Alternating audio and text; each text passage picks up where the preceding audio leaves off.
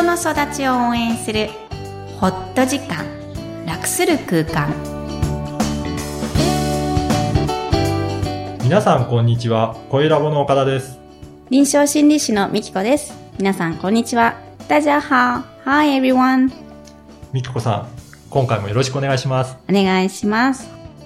今回のテーマは直感力ということで、まあ、直感というと感覚なんですけど、はい、ええ、五感の中でなんか印象深いものとかってあるんですかね。五感ですよね。五感ですね。最近すごく感じるように、うん、私は実は努力していまして、はい、あのなんかブラッシュアップできるんじゃないかって急に思い出しまして。感覚をですか。感覚です。で、自分がこういう仕事してこのポッドキャストも始めたら、はい、感覚で喋ろうと。なるほど。論理で喋っても面白くない、自分が聞いててこれ面白くないので、うん、感覚っていうのをこうなんか訓練すればもっと弾けて開けていくんじゃないかって思っているんです。うん、へー。じゃあその自分の感覚を磨くために、まあいろいろ体験するとか、なんかそういうことですかね。実はですね、私なんか、あの、普段の日常生活の嗅覚、匂いは敏感ではないんですけども、はい、あの、ごねんまえに面白い経験をしまして、はい、えー、いつもなんかアメリカにいたって言いますよね、私。はい、で、そこの、あの、借りてたアパートをもう一回探索したんですよ。はい。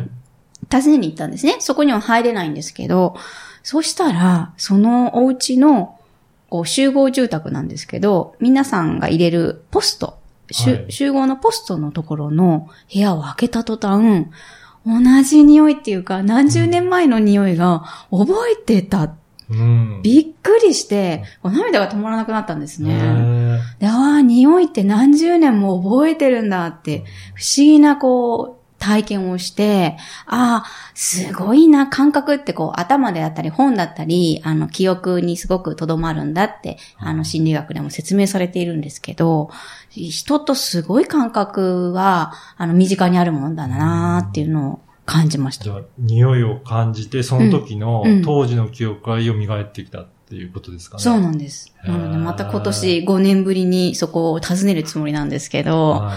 はい、それで感覚をまた磨いていこうっていうことですかね。そうなんです。実は前とどう違うかな、今度は。にかいめ、匂いに行くんですからね、意識的に。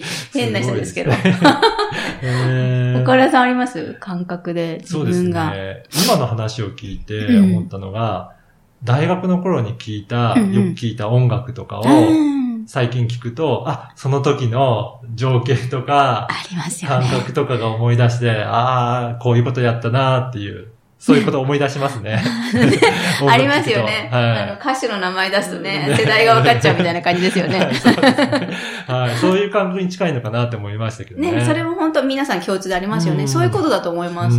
で、自分ね、オリジナルの感覚ってどこにすごくこう、深く関わっているのかっていうのも。そうです。なんか最近あまりね、感覚を研ぎ澄まさなくても、生きていけるから、そうなんですよね。なんか鈍ってるのかもしれないですよね。そう、私すごくそう思うんですよね。うん、なんか、知らないんですけど、今後ね、うん、そういうブラッシュアップ方法とかあればいいなって、ね、考えていけたらいいなと思います。そうですね。うん、はい。ということで、今回は、直感力というテーマをお届けするということなんですが、はい、はい。直感力、この文字なんですけど、はい、えー直す、観音菩薩の観と書いてみましたが、もう一つ感じるの方の感覚の観でも直感と言います。はい、で、今回はその、見る方、直感力、観音菩薩の観の方を、えー、取り上げてみたいと思うんですけど、そんなに違いはないんですが、はい、感覚の方は、まあ、日常生活の用語として感覚的に物事を瞬時に感じ取ることであって、今日のこの直感の方は、えー、認識論上の用語と言われまして、つまり論理とか、えー、経験とかに左右されて決めるのではなく、もうそのそのものズバリを捉える認識能力を指しているというふうな意味で使っています。はい。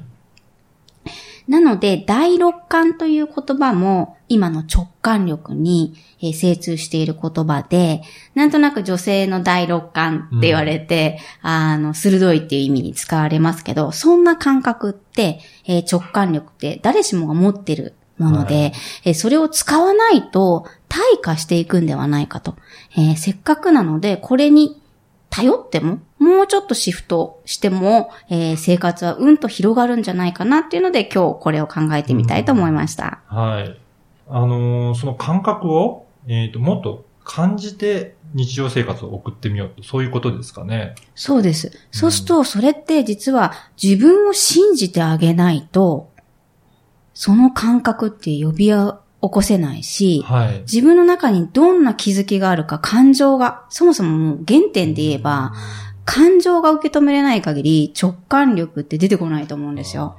やっぱりここにも感情が関係するんですね。そうそうそう。そうなんですよ。もう私、ね、感情オタクになろうかと思ってまして、ね、そう、自分の中の気づきですよね。それが直感力と密接に結びついてるので、あの、直感力って言うと難しくなっちゃうんですけど、もうそもそも自分の中にどんな感情があるのか、はい、それがどんなきらめきとか気づきになってるのかっていうのに従って、一旦行動してみる。うん、なんかありますか？直感を信じてみよう。感覚を信じてあげようと思ったことってあります？そうですね。あの、人と接するとき、うん、この人どういう感じかなっていうのは、うん、なんか最初に感じた感覚で、うんうん、その後どういうふうにしていこうかっていうのを、なんとなく決めていくっていうのはありますね。あ、さすが。ポッドキャストのね、配信者ですもんね、はい。いろんな方に会いますもんね。そうですね。やっぱりそれってずーっと一緒ですか？最後まで。えー、っと、比較的変わらないですかね。絶対ではないんですよね。うん、そうですね。これってね、私もそう思います。はい、ではないですけど、うん、最初の印象って比較的そのまま、あの、やっぱり合ってたなっていうことが多いかなっていう。ファーストインプレッションですよね。はい、私もそれすごい思って、はい、うん、あの、癖があったんですよね。最初に思ったことを、やや、マイナスの場合、はい、ややそんなの私がいけなかったんだって思うタイプだったんですけど、最近もうそれも信じてあげなきゃいけないな、はい、私に対して失礼だなぐらいに思うようになってきたんですよね。はい、あれって結構最後まで一緒だったりしますよね。そうですね。うん、なので、初めに感じた感覚は、うん、まあ大切にして、その時に良かったなと思った人だ。とは、まあ、なるべくそれに従って、うん、いろいろその後もお付き合いさせていただいたりっていうのはあるかなと思いますね。私はですね、実は出産でそれを感じたことがあります。出産でですか？はい。はい、なんと実は私、自宅出産をしているんですけど、はい、あの、自宅で子供を産むんですね、はい、助産師さん。最近、あんまりいらっしゃらないですよね。ほとんどいない。当時ですね、れいてんろくパーセント と言われていたんですけども、その時に決めるまでの間に助産院を回ったんです。はい、で、いろんな助産師さんに会って、そのうちの一人の方に、出産は感覚ですと。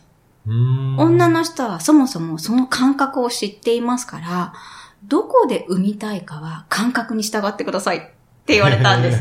私その当時まだ心理師でもなかったので、感覚産む感覚みたいな、もう度肝を抜いたんですけども、うん、そこから、あの、自分はこれ踊ってるんだ。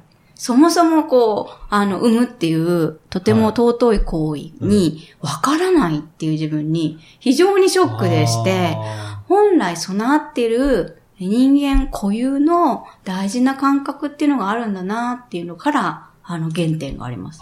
そういった原点があるんですね。そうです。なので、えっと、本を読まずにできること、うん、本来人間が昔できていたことって、自分は果たしてできるんだろうか。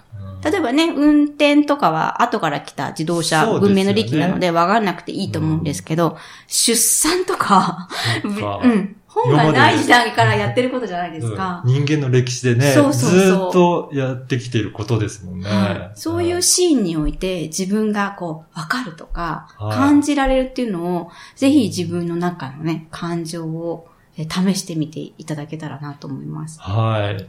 まあ私ができなかったことですけど、はい。では本日のポイントをお願いします。はい。